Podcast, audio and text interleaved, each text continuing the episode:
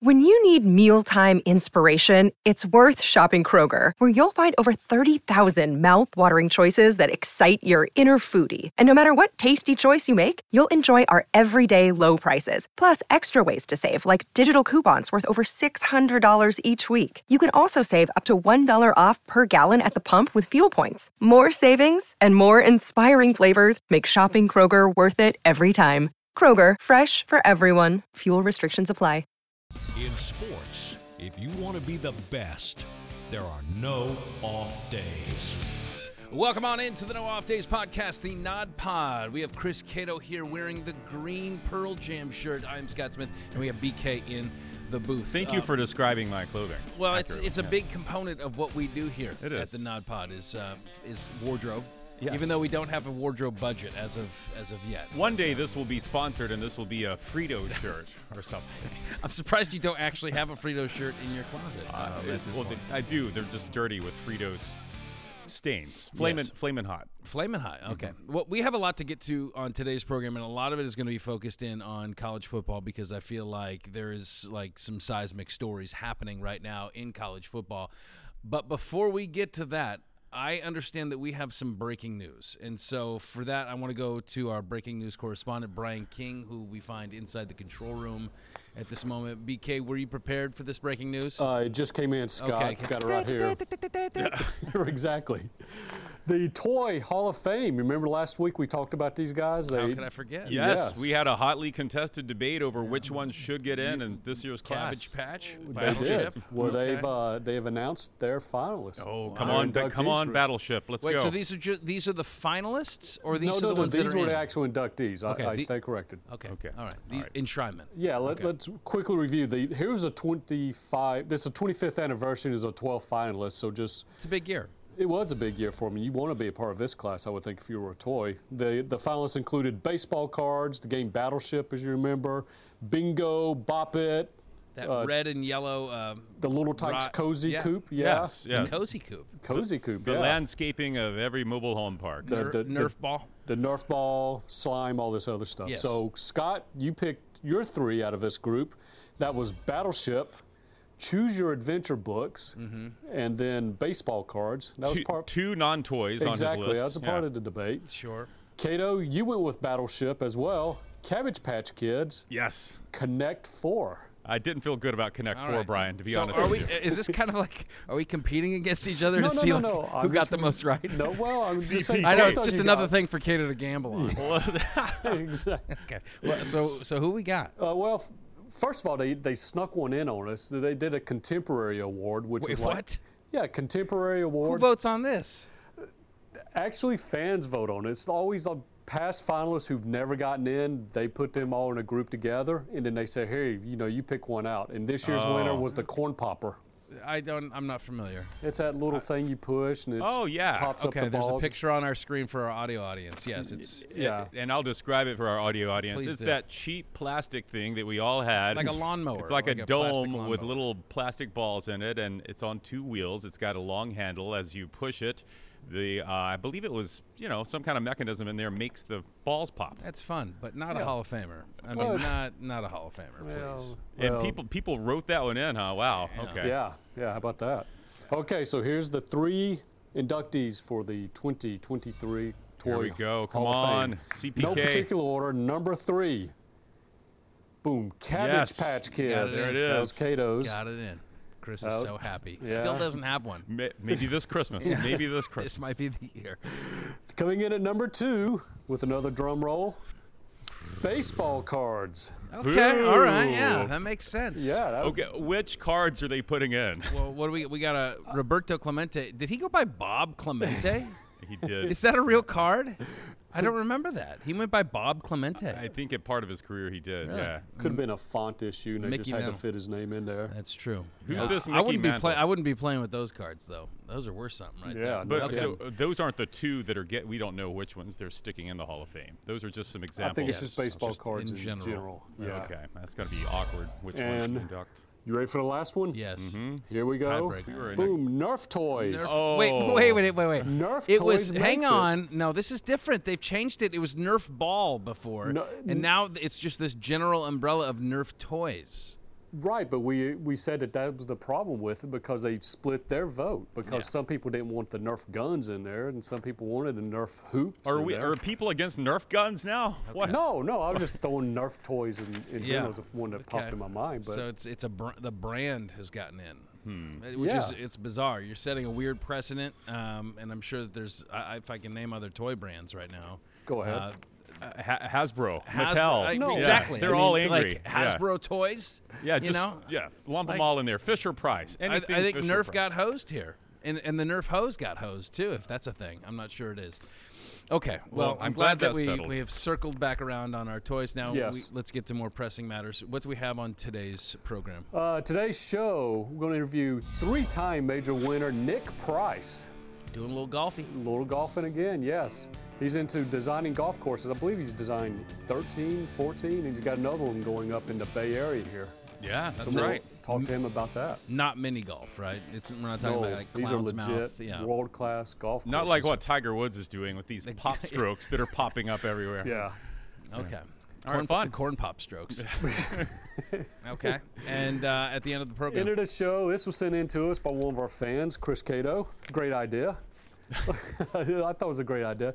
We're going to take street signs, road signs from across the world, and they got some crazy ones out there. And I want you to kind of, you two, and Chris is not, he doesn't know what these, which ones. Oh, are. Oh, I sure. I haven't cheated this time and No, looked ahead. no. I just want to lay that out there. Yeah, but my inspiration for this was what's been in our news recently in the sports world: sign stealing. right. So I thought, Very good. Yeah. signs.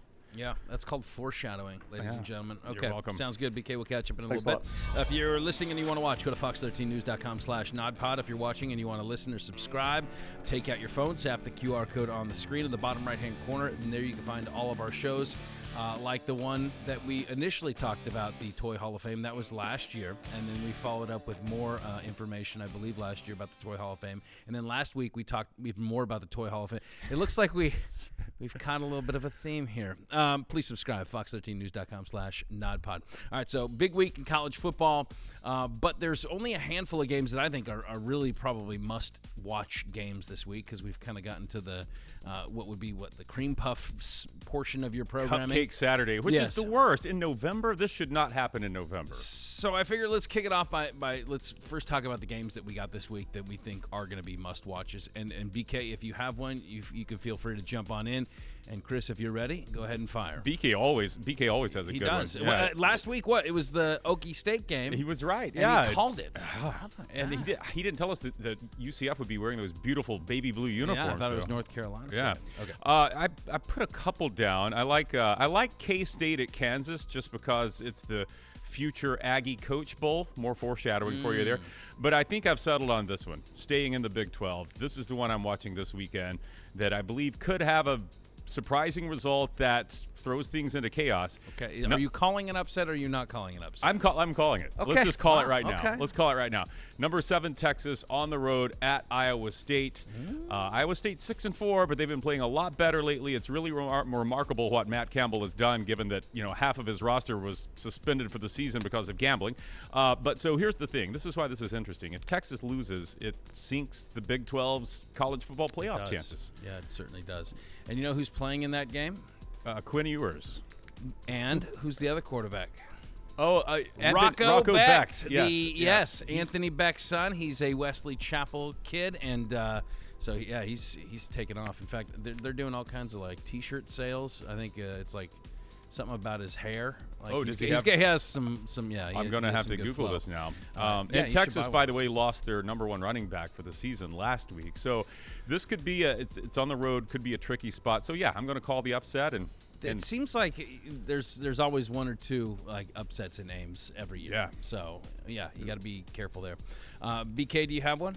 I'm going to follow Cato's theme, and he, I mean, he started out saying it's Cupcake Saturday. I think when the Saturday's over, it's going to be Chaos Saturday. Oh, boy. Because I'm calling the Tennessee upsetting Georgia this week. Are you? no, Yes. how's Two that? How does the- that happen?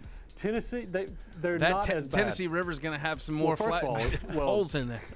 They're bringing Dolly Parton in. That's another. That's one. She's going to be a special guest of the team. And uh, no, I think uh, it, it's got to be chaos at some point. And it was either this or the, the, the Oregon State game out there. There's got to be some upsets. It can't be just chalk all the way through here. I like the pi- I like the game in uh, in Ames, but Tennessee, Georgia, why not? Yeah, well, you know, uh, it's a tough. Why Neyland not? Stadium's a tough place to play, but that's not a that's a different Tennessee team than they had last. I just don't They're, see they're it. not. Yeah, they're.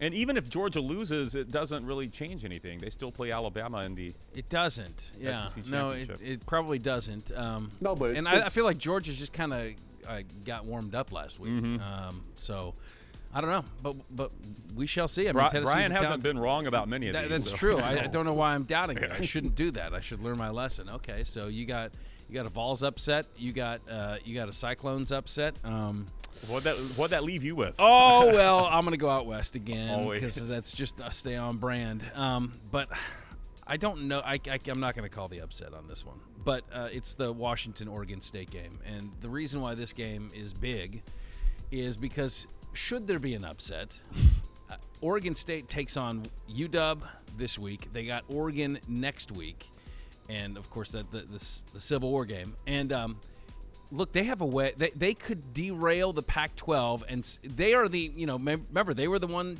one of two teams left behind in Right. Washington State. Th- this could be their send-off. And what a send off it Wow. would be to the rest of the Pac 12 if they can throw a wrench by, by upsetting both of these teams down the stretch and making sure that n- neither the, the Pac 12 is not represented in the playoff. I mean, this could be, oh man. I'm if down for that. That would be a that would be a story there. yeah, so the Beavers, they have, uh, they might be able to create quite the dam preventing teams go. from going into the playoffs. So that, uh, and okay. that, that game, uh, is that a Fox game? It is, but you're not calling for the upset. No. Okay. No, it's, it just seems no. You know I, the I don't want to see it. So I'm. Oh, I'm sorry. It's, I don't a- want to. it's not a Fox game. I won't Okay. say what network it's on. All right, Texas and, and Iowa State. Though. Yeah, That's we got that 8, one. 8 p.m. Yeah, Okay. boom. All right. Very good. All right. So uh, in other um, matters in college football, of Mm. course, Jim Harbaugh uh, trying to galvanize his uh, Michigan Wolverines. They had to uh, win at Penn State last week without him them uh, Sherrone Moore, the, the assistant coach that filled in as the interim head coach, uh, brought to tears, Chris, at the end of this game. Uh, it was uh, very emotional. Yes. It was kind of back and forth between tears and sadness and, And um, cursing. and cursing Yes. on, on live television. Yeah. Um, so I would love to thank the Lord up above and bleepity bleep bleep bleep. That's how it went, Yeah, basically. pretty much. Uh, and then you got Harbaugh getting out there talking about his chickens, talking about him being, you know, this is America's team. This is the story that everybody, of course, everybody's looked overlooked uh, Michigan this whole I know, year, right? yeah. Like nobody gave Pitiful. them a, yeah. a puncher's No chance. one picked them to win the. And uh, and here they are. You know, they, they got their backs against the wall. Um, so what do you make of what we're seeing in Ann Arbor right now with this story? And you know, he's, he's serving a three game suspension this Friday. By the time you watch this, it, you know they may have already concluded what maybe they maybe they've shortened his suspension. But the big the Big Ten has come in and said. Look, we're slapping you with a three game suspension to, to round out the rest of the season. We've seen enough evidence already, not really giving, I guess, due process. That's what Harbaugh's fighting for. But how do you, Yeah.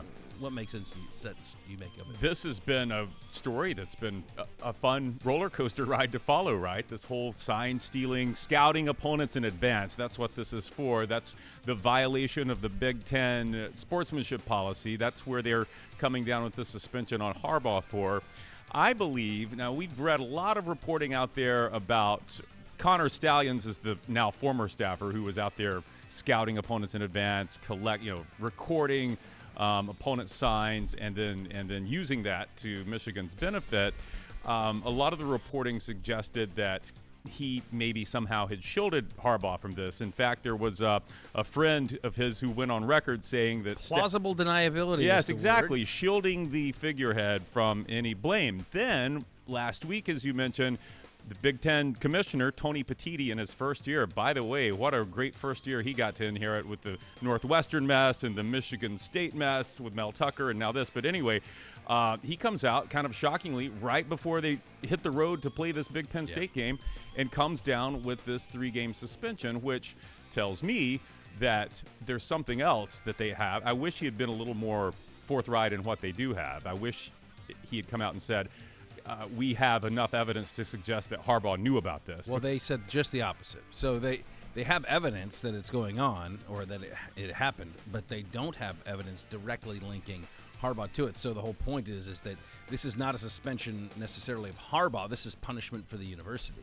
So Yeah. this is Michigan being punished, even though to everybody, you know, it looks like it's Harbaugh and, and the football program being punished. So Well, I, I my this is my last thought on this. Probably not this, but but this is where I land on this. I think this was a good move. I, I know Michigan hates it, but I feel like Petitti this is showing strong leadership because it would have been easy to say we're going to wait and see what the NCAA does. We're going to let the NCAA lead, and I think that's where we thought this was going to go the whole time. And we know that the NCAA is going to drag its feet, and there might be a punishment two or three years from now. So I feel like this was uh, strong leadership on his part when you have the other Big Ten schools and presidents and athletic directors coming to you and saying, "Look, we know this happened because we have." The, this surveillance video pulled from these games where this guy was there stealing our signals. So are you going to do anything about it or not? So I feel like uh, he came out. uh, You know, this was a, a show of strong leadership on his part. Uh, you know, part of this though is that a lot of teams, as you mentioned, the NCAA kind of acts in retrospect, and they'll go back and they'll vacate vacate wins, which they I'm sure they still reserve the right to do if if they unfold this thing and it looks a lot muddier than it is right now. But I, it feels like a lot more talk and discussion about like the severity of this thing than it's actually. It actually is. It, just does not feel that big of a deal. It's not a to- severe to me. punishment. It's not. I mean, and, and for for Harbaugh to get up there and act like he's the most vilified person in the world.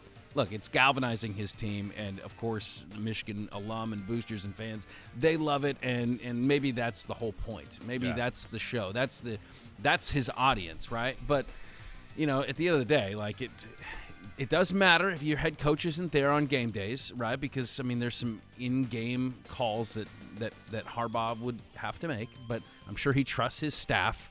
Uh, he's able to be there for for during the week um, game planning and Right. as they get ready for their next game. So. I just think in the, in the grand scheme of things, you're not being uh, taken away from a Big 12 or a Big 10 championship possibility. You know, it's going to come down to the Ohio State game. That's what this is all about. Harbaugh not being there uh, uh, against the Buckeyes and how much that plays a, a factor. Do, uh, do you think that that does play? Like, would that give Ohio State a slight edge if Harbaugh's no, I think it, I, I think it gives Michigan the edge because motivation Yeah. is so key. Yeah. I mean, this rivalry is uh, you don't really need to add any more to it, but I mean, if if Michigan is talking like they are the most you know victimized you know team on the planet, and this is America's team and a case to, to rally behind. Then I, I feel like that gives them a lot more motivation for this game. So in in some strange way, I think it's a benefit to Michigan. Um, but It's a good point. and I don't know that Ohio Yeah. State loves it, even though you know maybe it's Ohio State and other teams within the conference that are kind of in the commissioner's ear saying, "Hey, think- punishment yeah, needs to I- come down. It, it, this could backfire." But I think that's true. Most importantly, what were your what's your reaction to his thoughts on chickens? well, I think he was dead on, Yeah. right? So the high production and uh, Low you know, maintenance. it's funny, like we, Yeah. Uh-huh. I've got I got into the chicken business right around the time he did, and um, yeah, I've, I was amazed by these little birds. You know, Would you echo what he said that uh, he comes home and, and they're happy to see him? Where happy. he, he said, Yes. I do a lot of nice things for people and they don't show me appreciation, but these But chickens birds do. do, Do you yeah. get the same kind of Precise, love? Okay. precisely. But Okay. I, I don't read too much into their intentions. I think I'm just food guy. So I'm the food drops from my hand, and that's what they care most about. But yes, they they do they they pay off. Okay. Especially with egg prices going up. Yeah. Um, all right. So the other big story in college football, of course, Jimbo Fisher uh, getting the jumbo payment to leave Texas A&M, fired, uh, and gets 76, 77 million. What's a million between friends um, to to walk away and take his money and run. Right. He gets a giant chunk of that, nearly 20 million within the next 60 days, and then the rest is going to be in Bobby Bonilla type payments. Uh, even better though, because it's Yeah. seven million a year until 2031. Uh, th- this is the largest payout ever. I I read somewhere where it, this like college football has paid out in, in like dead cat money, essentially, uh, f- over 500 million dollars in dead money to coaches to just stop coaching. This has happened within the last. Yeah. I'm not sure what's what the time frame is, but I mean, when you think about all the money that Texas A&M is paying out, they're going to have to also buy out their assistant coaches' salaries. Yeah. They're also going to have to probably buy out whoever they're hiring from the existing university. Mm-hmm. I mean, there is so much money that is going. Like it's like fifty plus million dollars within the next couple of months that they're paying out just to get rid of Jimbo Fisher. Is it worth it, Chris? Well, that the reason that's why the oil prices, the gas prices are what they are Yeah, in Texas right, right, now. I mean, you know, part of that, what you said there, yes, they do have to pay him all of this money. That first twenty million dollar installment is coming from what they call the 12th man fund. So this is your oil guys. These are your boosters. So that isn't coming from athletic department funds, but the 7 million, 7.3 million installments for the next 8 years will come from the budget. Uh, and to your question, is It's it It's the rainy day fund. it's the rainy day fund. But to your question, is it worth it? Um, that's yet to be determined. It depends on what you do now with this person, this next coach you're bringing in. That's when you find out if it's worth it. I mean, if we could look at past cases where, you know, so Auburn had the before this happened, the highest buyout was Gus Malzahn. It was like 21 million.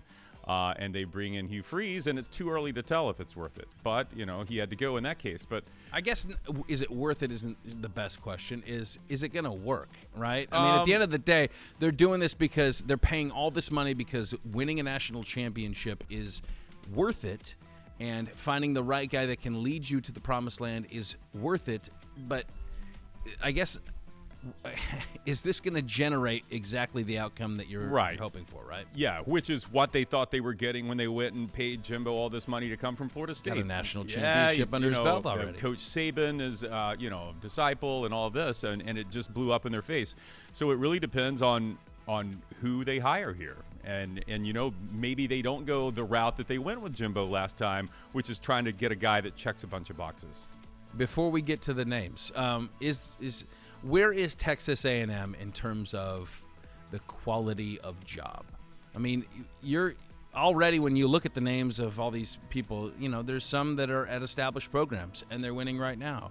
And we'll get into that in just a second. But but how uh, prestigious is Texas A&M in college football as as a landing spot? I think it's a top ten job, and maybe maybe top five to seven. I think it's a, a great job because of the resources you have, because of the buy-in you have from the administration, uh, the fans, obviously, the wealthy oil barons out Okay, there. so you just said money in three different Yes. ways. Okay. But also, I think it's a good job because it is in the SEC where they're about to renew, they're about to write a new um, TV deal with TV networks, and and so your um, cash flow is going to increase even more. And I think it becomes more attractive starting next season because Texas A&M there won't be divisions anymore. So there will be, I think, for the next Texas A&M head coach, there will be an easier path to an SEC title where you don't have to play Alabama. Easier? Yeah, you don't have to play How Ala- e- Alabama. How is you it don't have to easier? play You're adding even more talent to your pool to compete against. Uh, y- You're adding a Texas and an Oklahoma. Texas and Oklahoma are going to be like middle of the pack SEC teams. Well, we'll see. they will be. Well, I- I don't know about that. thi- oh, I don't know about okay, that. so Nick Saban's not coaching forever. So, Right. so this next Texas A&M coach will be in an SEC where you don't have divisions and you're not going butting heads with Saban every year. I think it's going to be a better setup for this next coach, and I think it is a really Okay. good job. I just think it's been Maybe he's more worried about butting heads with Kirby Smart in over the, the future. Uh, but the, the, the point is, I, I don't see how the SEC is getting easier. Uh, like that to me, I don't see. I, don't I didn't see, say the SEC's getting easier. I said Texas Well, A&M will have a better. You won't be locked into I mean, this you're, you division. have, a you have a better chance because the playoff is expanding. But like, but to be a preeminent like year in year out like leader in the SEC, I don't see I don't see that road. So you're saying uh, expectations are just too high at Texas A&M. You shouldn't set your sights on SEC championships and national championships. no, I mean that's a, that's what every s- school is doing, right? I think, but there has to be a measure of reality too, right? Like when I assess good jobs, there's several factors, you know, in college football, and I think like the number one thing is like winnability. Can you win? Can you win there? Uh, and for Texas A&M, that is, uh, I don't think that's a firm yes because you're competing against the best of the best, and it's very difficult. I mean, you're competing against your second tier in your own state in recruiting. I mean, you're competing against Texas, right? Who's now coming into the SEC, making things even more complicated. And, and, and to Jimbo's you know, credit, he, he did a great job recruiting, developing. I, I, i'm not sure about yeah. that.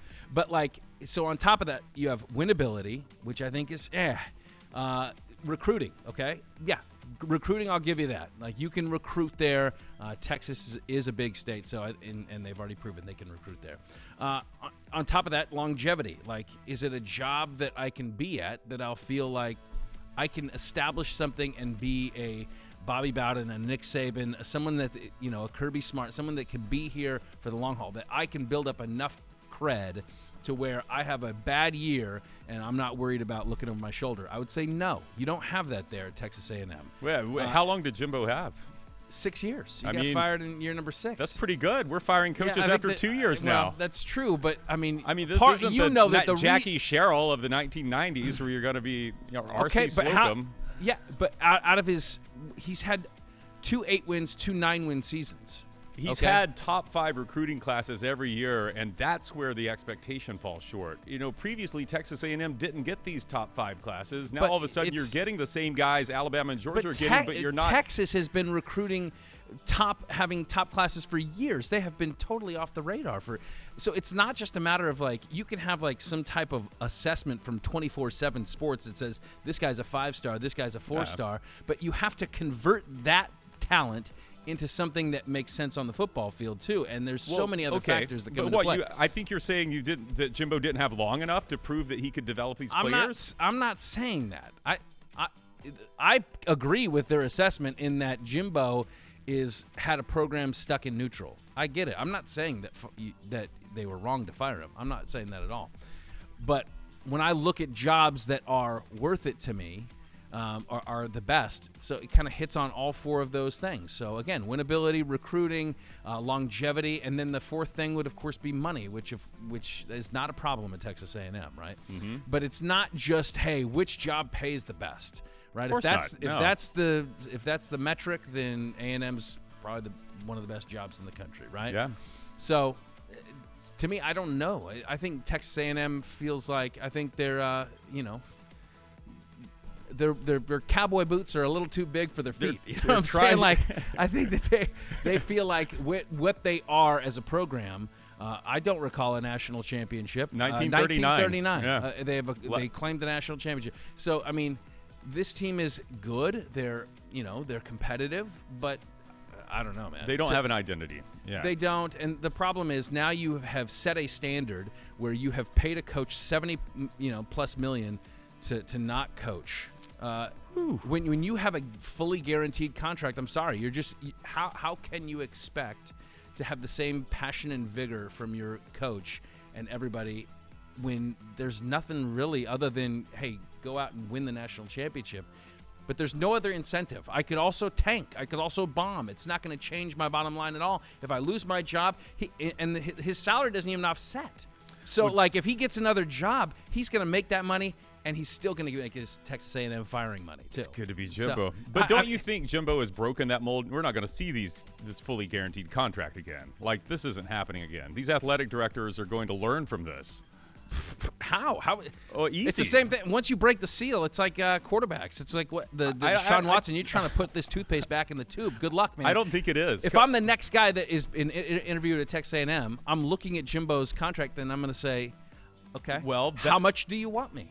Because presumably he's coming from a unless they're going to go pluck somebody from a low rank, like Yeah. they're they're going to try go get the big guy. thank you. Do that. That's what I'm saying to Texas A&M. Break that cycle. Do that. Go get a guy that's a winner.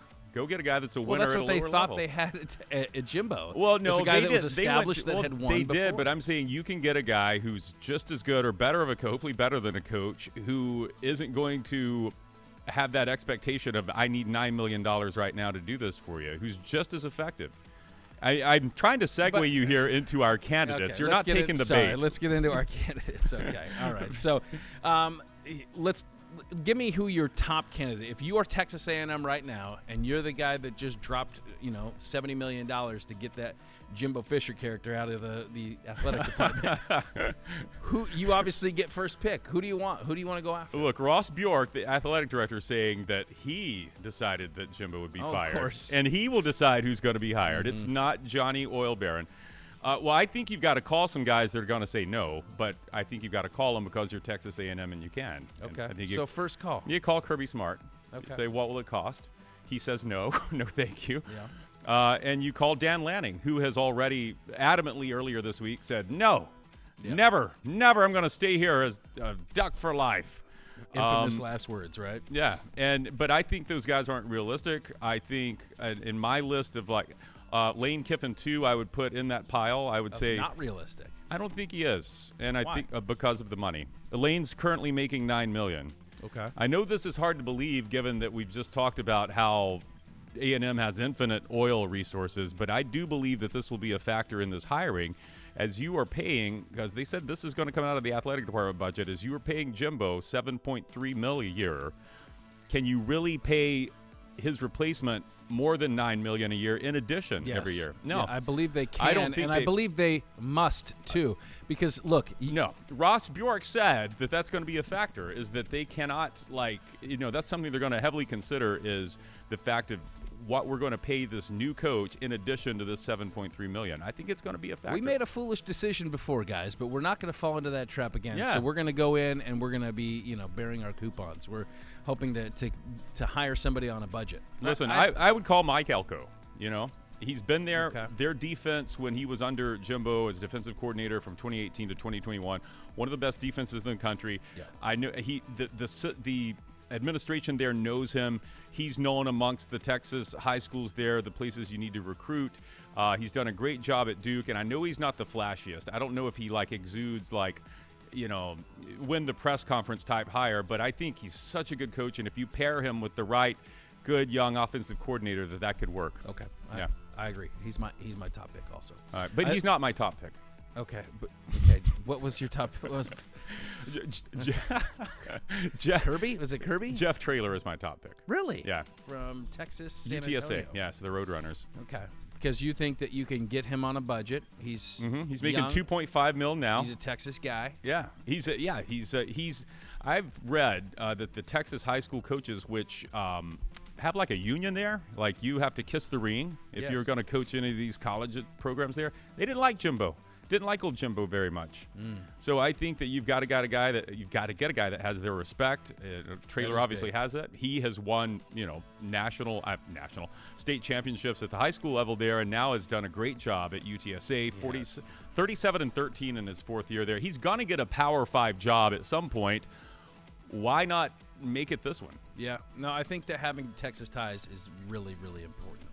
I think like knowing that recruiting base and experience there is going to be important. So I, that that wouldn't be a bad hire. Uh, I do like Elko uh, first because he's actually dealt with those boosters. He's actually been a part of that program. He gets it. He knows what the expectation is. Uh, it's a little bit more of a flashy hire, not personality wise, but the fact that he's won at a big time level in the ACC, uh, that he's done some big things there at a program that is not known for being a football program. Right. So uh, he's my number one, but I do think you go for Lane Kiffin.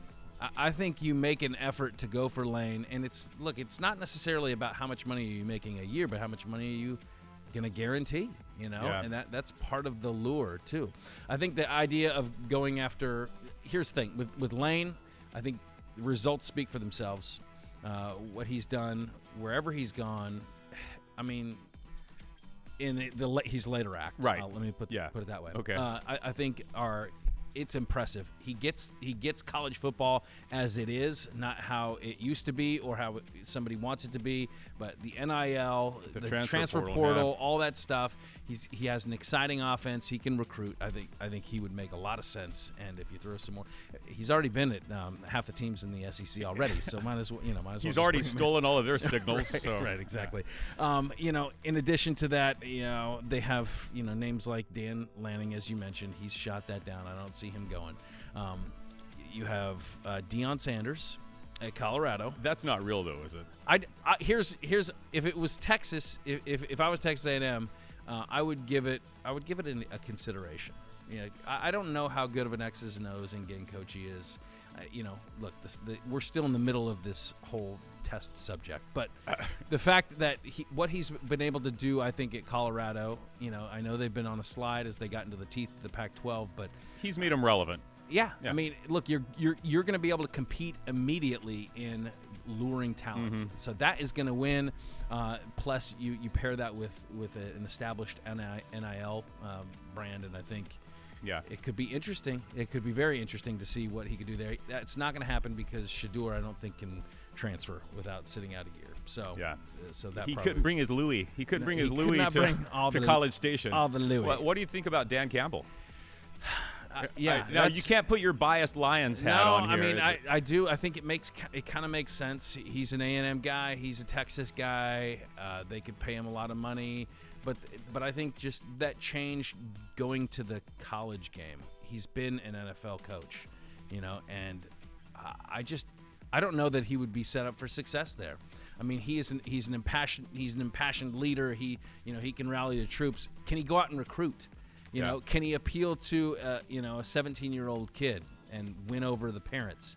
Th- That kind of stuff. Can he build a staff and, and all that you need at the college game? who would want to totally deal? Who wants to deal with that? Yeah, I don't know. It's a lot, you know. So, um, and he's got a pretty good thing going in Detroit too. Yeah, he so does, yeah. I, don't know that he want to leave it, but um, it's you know it's a fascinating you know development, and uh, I'm sure that uh, it, it will take. th- You know, we probably won't know this until we get into bowl season, but.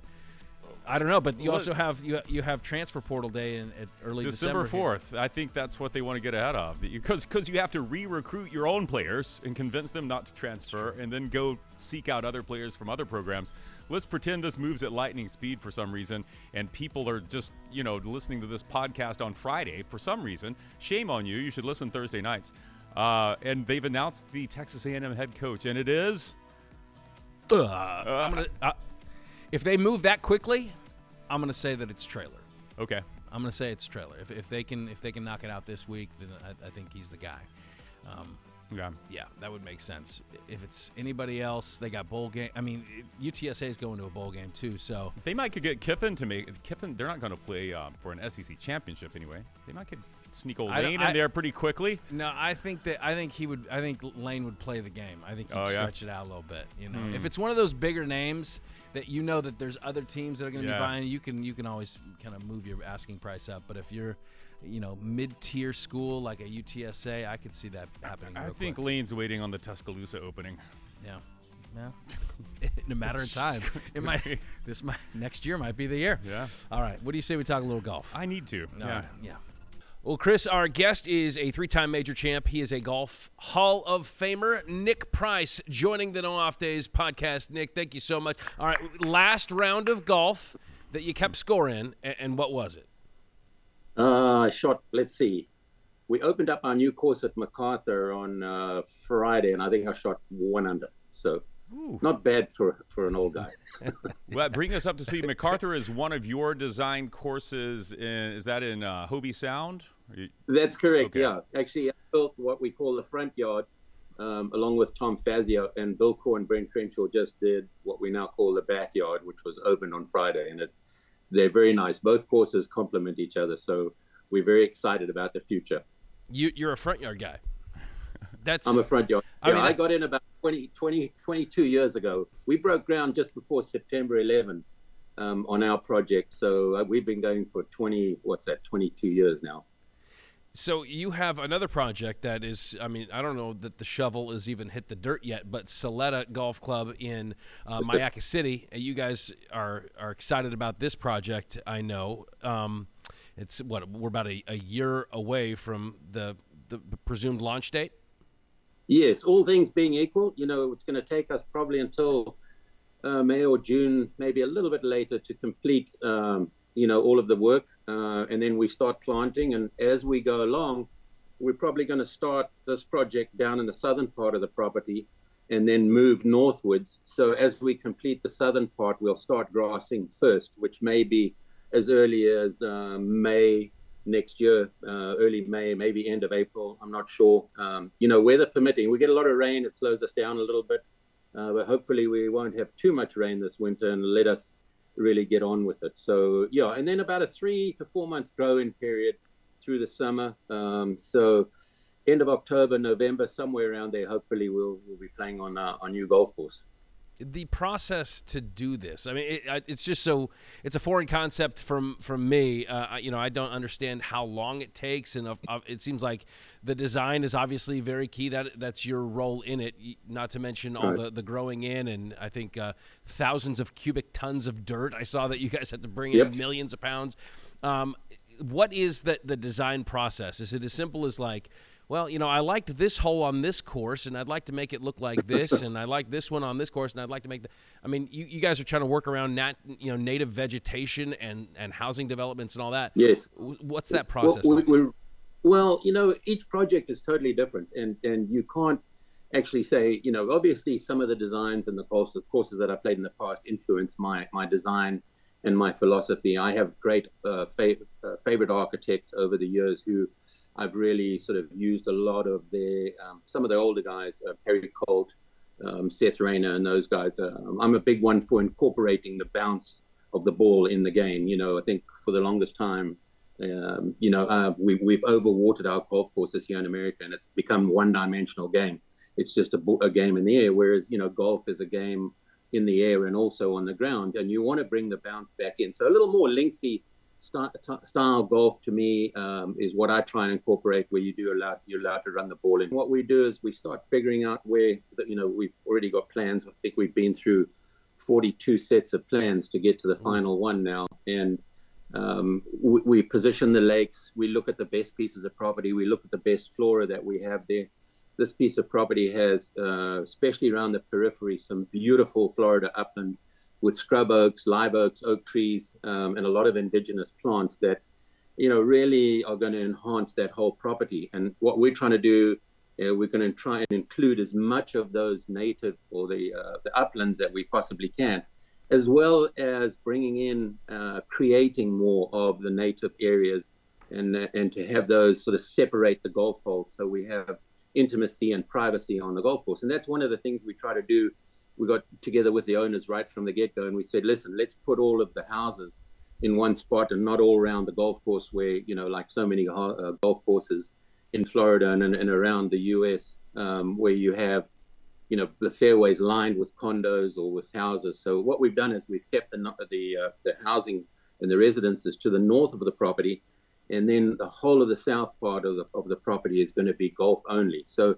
it, it's going to lend itself. You know, we're trying to create an experience here that uh, a golfer, when you're out there, you're going to feel at one with the nature and the golf course, and it's going to be your own private backyard for that four, three or four, five hours, however long you're out there for. And we, we do appreciate that, Nick, how your designs and your courses, this one in particular, really incorporates the natural environment of this beautiful yes. Myakka City area that's also rapidly growing, too, as you look at the Lakewood Ranch developments and everything there. But yes. in, in respect to making nature a part of this, is there some way you can limit the number of alligators on your golf course here? Just because Myakka City is kind of famous uh, as alligator country, the Myakka River there, there are some monsters that live in that thing. And, uh, you know, I, we have uh, there's alligators on just about every course in Florida, but can yeah. you set a limit? On, can you limit the gators uh, on the course in any way? Well, you know, they transition, and, and most of the gators move at night. You know, they'll move from one pond or, or one lake to the other, and you know, there's a lot of wetlands around there. Obviously, we're going to have a fence, and we'll berm the perimeter of the property, so it'll be difficult for them to get in. But there will be places where they will get in. Um, you know, especially from the riverside. But you know, most of the time, if you just leave gators be, they're not going to bug you. And obviously, sometimes you have a nuisance, alligator, nuisance alligator who chases people's dogs and people's dogs and things. So, um, but you know, generally speaking, you leave them alone; they're not going to harm you at all. It sounds like there's going to be membership dues for even the Gators. Uh, As there should so, be. Yeah, they need to pay their dues. elite to get in. Um, well, you know, speaking of, I was curious because. Uh, Southern Florida is a, a, probably a little bit different than Southern Africa, uh, where you're originally from, but they have crocodiles there. Do they do they hang out on golf courses there? Fortunately, not. Uh, yeah, they are a different predator altogether. Um, they are much more aggressive. The Nile crocodile is really, uh, uh, I don't know how to say it. I'm terrified of them. You know, I'm, I'm not nearly as scared of alligators as I am of crocodiles, but you know, uh, one thing you did do when we were back home, you learned to ski really well because you didn't want to spend too much time in the water. So a lot of us, uh, when we were water skiing, we got up really quickly. But um, you know, the natural flora or the natural fauna that we're going to have then in at uh, at Soleta is going to be something. You know, they are going to be, as with any golf course in in Florida, you are going to have you know. Alligators and you know I'm, I'm looking forward to one of the great things about that area is the bird life. And I honestly mm-hmm. with the with the Myakka River just going to the south of us there's some beautiful bird life. And once we start you know with the lakes on the golf course and uh, you know it's going to attract even more uh, beautiful birds. So you know but th- there's always going to be you know issues with wildlife on Florida golf courses. All you got to do is give them a wide berth though. That's the one thing. Just just let them be and they'll let you be. The problem is, is that uh, my co-host here, Nick, loves to hit it where the Gators are. That's right. That's so you know, if you just kept it in the fairway, you'd probably be okay. But yeah, yeah. what is the rule? Well, what, what's the penalty? Do I have to, if one lands next to a Gator's mouth, my ball, do, do I have to take a stroke there? Or that... Well, it depends on your playing partners. But if I were you, I'd drop it as far away from it as you possibly can. Uh, the other thing is leave leave your ball retriever at home, guys. Don't don't go right. anywhere near if you're, if you're, playing with me, the answer is play as it, play it as it lies. Absolutely. I, I knew you would say that. yeah. Um, can I ask you a little bit back back in the day in some of some of your more fond memories uh, sure. out on the PGA Tour? Uh, well, I mean, I got to ask you, of course, about uh, about the Masters, and it still holds the the lowest the, the 63 that you shot. Uh, what was that? 86. 86, yeah. It, tell me about that round and and what it felt like to start it, and as you were playing, did you have a sense of of how special it was? Well, I, I was really frustrated because on the Thursday I shot, uh, I think it was 78, and I had five three putts. I Augusta, I, I'd grown up on greens that were much slower than that, um, and I always battled well through most of my career on really really fast greens. So um, I'd been working really hard on my to green game, you know, the three four weeks before the Masters, and then I go out and shoot 78, hitting the ball beautifully and putting really poorly. So the next that uh, that evening, I went onto the putting green with David Leadbetter, who was my coach at the time, and we worked on a few things. And the next day, I putted a lot better. I shot 68, made the cut, and now I'm really happy. A lot of the pressure's off. And uh, anyway, that Saturday morning, um, it was, the conditions of the golf course were, were perfect for scoring. Um, not much wind. Um, I think we'd had a little bit of rain overnight, so it was a bit soft. Uh, and I ended up bogeying the first hole, and I thought, oh, here we go. I'm going to either hmm. shoot 77. I'm going to probably shoot another 77 today. Anyway, what happened thereafter was I had 10 birdies. I putted like um, the best I've, I've ever putted at Augusta, and end up shooting 63 and breaking the course record. And the most important thing for me at that stage was the fact that uh, I had now played myself into contention to have a chance to win the next day, which I didn't do the uh, Jack Nicklaus shot that 66 and uh, came out of the pack. One of the most phenomenal rounds, especially for a 46 year old, and beat us all. And uh, I think I ended up finishing fourth, which you know I was kind of happy about because I ended up I shot 77 in the or 78 in the first round. So it was nice to get uh, uh, three good rounds, um, you know, under my belt, the uh, second, third, and fourth round. So. Yeah. Is the pressure at the Masters different than the pressure at other majors? Um, I don't think so. I think we, you know, one of the things that really special for Augusta is that, especially for the fans and the patrons that go there and the people who watch on TV, is that it's the only major that's played on the same course every year. So there's a familiarization or familiarity to everyone watching it. Oh yeah, I know the 14th hole at Augusta. It's a dog leg left, and 13's the par five over the water. Whereas, you know, people don't know St Andrews and they don't know maybe Baltusrol or Shinnecock or any of those courses as well as, as Augusta. So it's wonderful in that respect. Um, but from a player's point of view, you've seen, especially as you've played there, you played there uh, on many occasions, you start seeing where all the disasters happen, and um, you know you try and put those out of your mind.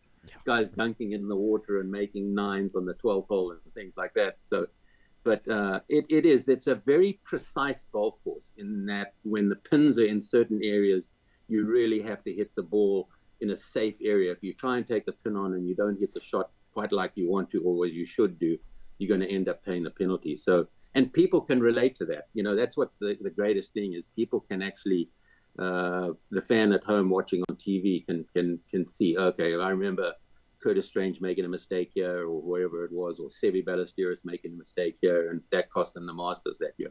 What's it like to be number one in the world? I think a lot of us will never At anything? at any I'm anything. Uh, yeah, number one truck driver. I don't care what it is, but no, you sat at the top. Well, you of know, the, you sat at the top of the don't know. official world golf rankings for 43 weeks. Is, is, so is that something you, you sit there and think about, or no? You just keep It's- being Nick Price.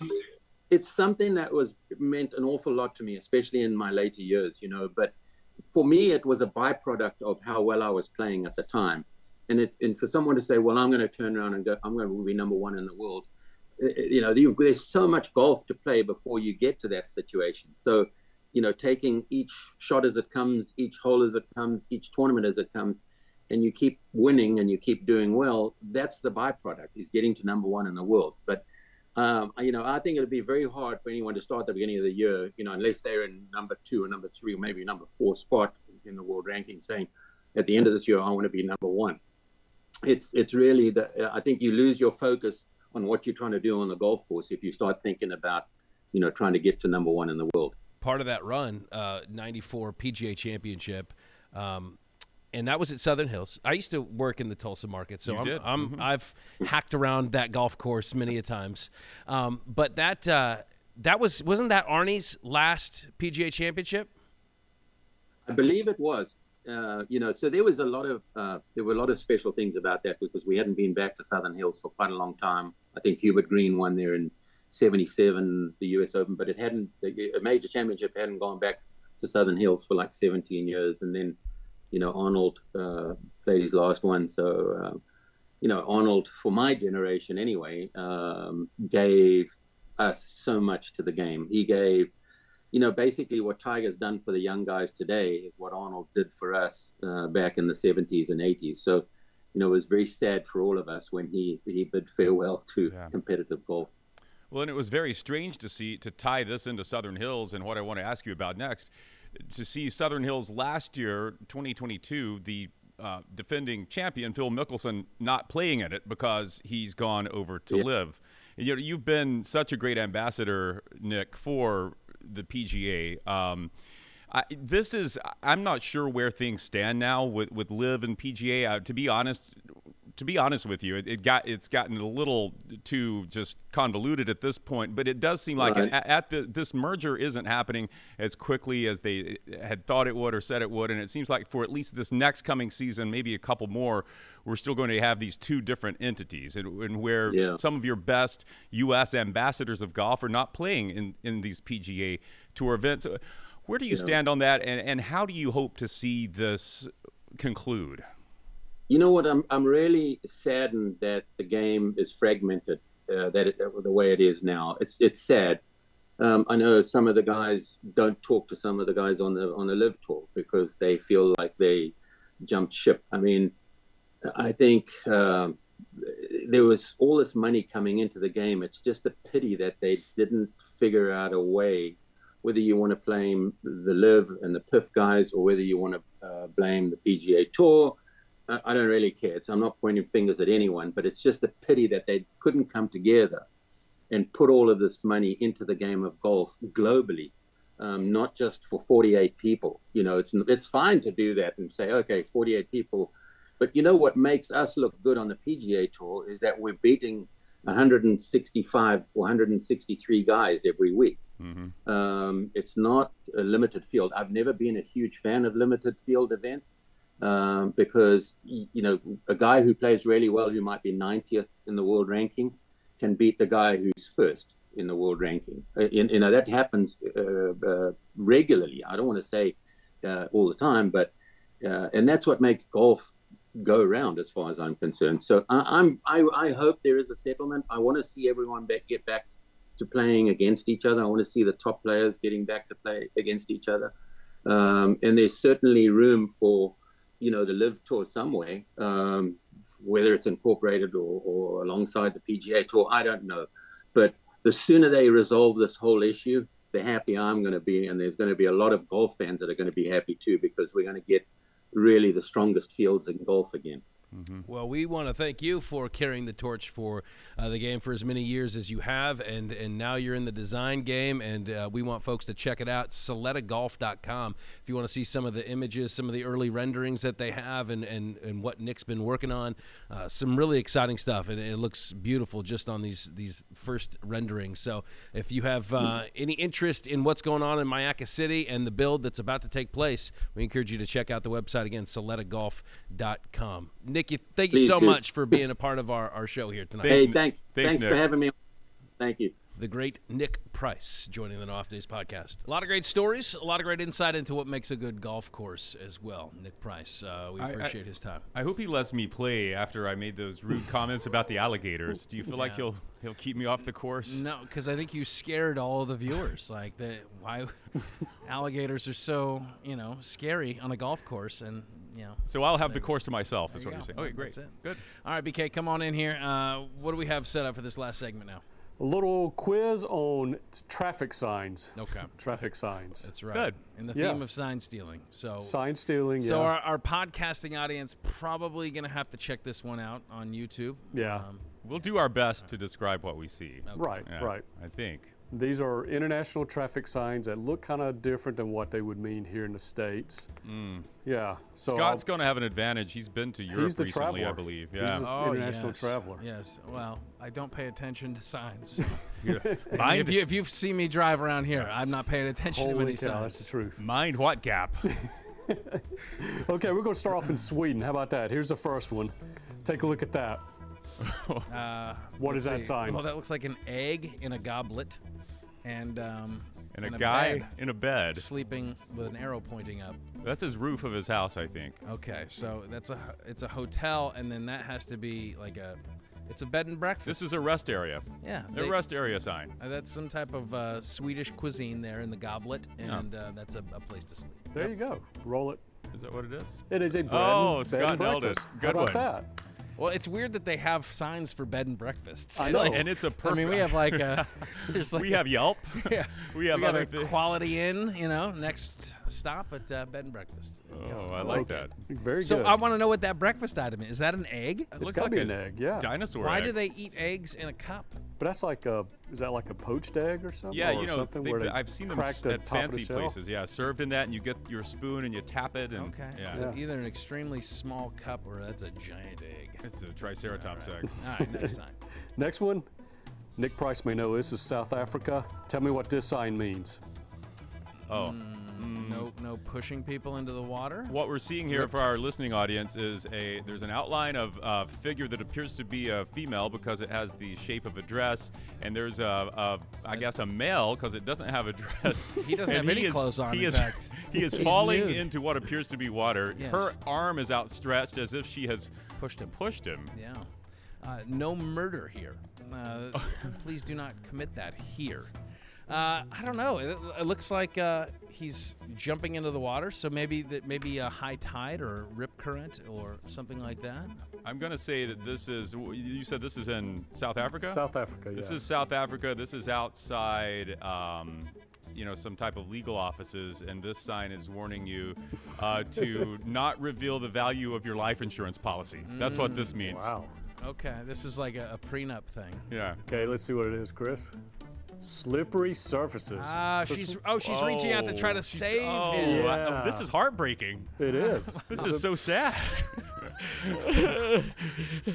oh, it's like the Notebook on a road sign. Yeah. okay, the next one's from UK. It's a detailed one. What is that Oh. sign? It's a big white sign with a red circle. That's all it is. Um, Gosh. well, red means stop. Yeah. Um, circle, uh, it's like a tunnel. Uh, don't go into the tunnel. That's Yeah. what I'm gonna say. Don't go. It's a tunnel sign. Maybe you see it at a what do they call their subway there? Their um The, the tube. This, The so this tube. is the a subway. don't go into the tube sign. That's what that means. It means no vehicles. You only, can only bicycles. only bicycles being pushed.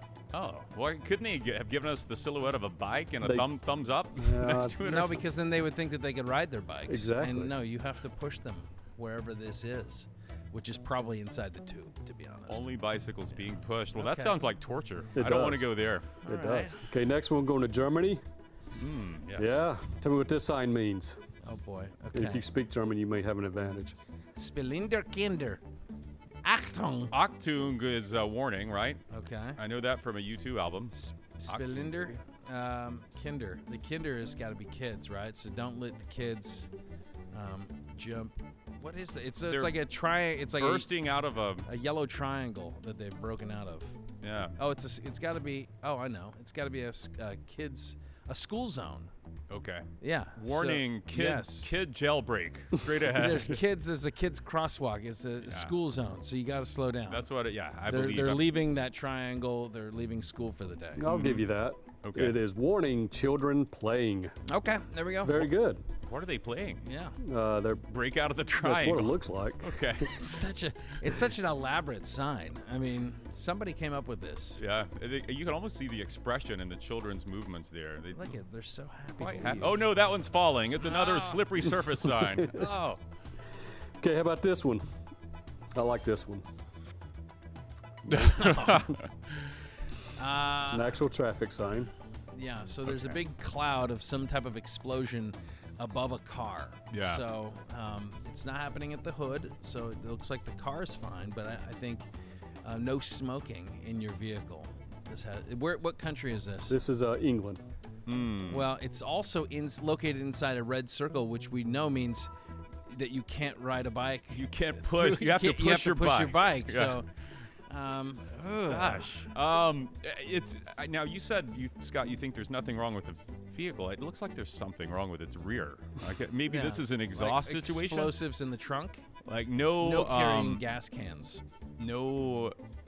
What is it? Harmful carb, harmful um, exhaust. Like this is an area where you can't. Um, Uh, you have to stop for an have to- emissions check. well, maybe they have to walk their car here. You have to push You your know, car. You have to. This is a car pushing zone. Man, they're tough in England. Yeah. I- Scott hit on it. You hit on it, Scott. No vehicles allowed to transport explosives. Okay. So should- like, do we need a sign for that? Yes. Should, if you don't don't know. see it, you're more than welcome. must be an issue. Yeah, you're free to roll. shouldn't that be understood? This is the uh, lane, the dynamite lane. And here we go. Last one. Name that sign. What does it mean? Let's it's in England. Okay, so we got a car with a motorcycle on top of it. Okay. And we have the Inside red circle. that red circle. Yeah, there it is. So it's something you cannot do. no, do. it's another. Yeah, can't do this, can't do that. I mean, it looks like a, a warning for Evel Knievel. I, I'm going to say d- no car jumping. no car jumping on your motorcycle. Mm. No stunts. I'm going to say it's an area where you can't. Uh, although they, if this is true, they could have drawn it better. But you can't have pull a trailer with another vehicle on it. So you know how you hook your motorcycle trailer up to your truck. You can't do Okay. that here. Wouldn't you put a trailer on I, it? that's what I said. They instead of should have. They could have drawn it better. Instead of a motorcycle on top of the car. I car. would. I would do a lot of things differently. but- Maybe you can't have uh, that. You can't have stacked cars. You know, like um, you know, like a car transport. Uh, Brian Because really the- likes the this one, so this must be good. Okay. Um, don't know. It- It's it's it's somebody's jumping the shark right there. I think that's Fonz. You can't operate any motor vehicle in this area. Motorcycle, Yeah, car, I don't care what it is. what, what have you. You're walking Yeah. everything through this tunnel. and, and especially an exploding truck. Don't Yes. bring that through here either. Go ahead, Chris. Cato got it right. Yeah. No vehicles whatsoever allowed. Okay. Yeah, that covers your base. You could have just had the car, but then a motorcycle would think. But I, Oh can- yeah, I, I, can could. I, can could squeeze do, through here. I could do this. nope, you're included. and those are the only two types of vehicles they have in the UK. Right. I Right. Yeah. Okay. Well, No, no buses. Buses are allowed. Buses are okay. Maybe it's a bus lane. I don't know. Well, this was educational. It was. Now I feel like we're gonna be. I'm, I'm probably gonna forget all of those, but um, I know one you won't forget. You won't forget that bed and breakfast. You'll pull that wagon of yours quickly off the hungry for Swedish eggs. interstate. I'm so hungry for an egg in a cup right now. you know who would know what that is? Jim Harbaugh. He, would- would know he would exactly have what stolen that that is 'cause sign, He's yeah. a big fan of eggs. Very good. Okay, BK. Uh, our, our audio audience, you're going to have to go check it out uh, online. At, Yeah. uh, let me tell people where they, they can find the show. Um, that would be fox13news.com slash nodpod, and you can get the whole show right there in video and audio form Uh, you can also subscribe on iTunes, Google Play, or Spotify so that the podcast is sent to you each and every week directly to your phone. Uh, you don't even have to look for it. Big thanks to our guest, Nick Price. Um, Yes. And uh, big thanks to you for enduring what was a, a very difficult conversation about college football. It was trying. I'm not sure that we landed on anything definitive, did we? We prevailed, I believe. Okay. The, hey, big, the big winner, Jimbo Fisher. of course. It's never felt so good to be fired. My goodness. Hey, big show next week. Big Thanksgiving. Oh, Big- yeah? Yeah. Big What are we doing next week? You're, Are you you're, teasing you're some- cooking the turkey. Okay. Yeah, Yeah, I'll- we, I'll- we might have to do a little uh, breakdown of the best sides. I'll What do you- bring a little side dish. Sounds good. And it won't be green bean casserole. Okay. That stuff is nasty. It better rhyme with uh, sweet Monato rasserole. I'm tired. All right, until next time we are on, there are no off days.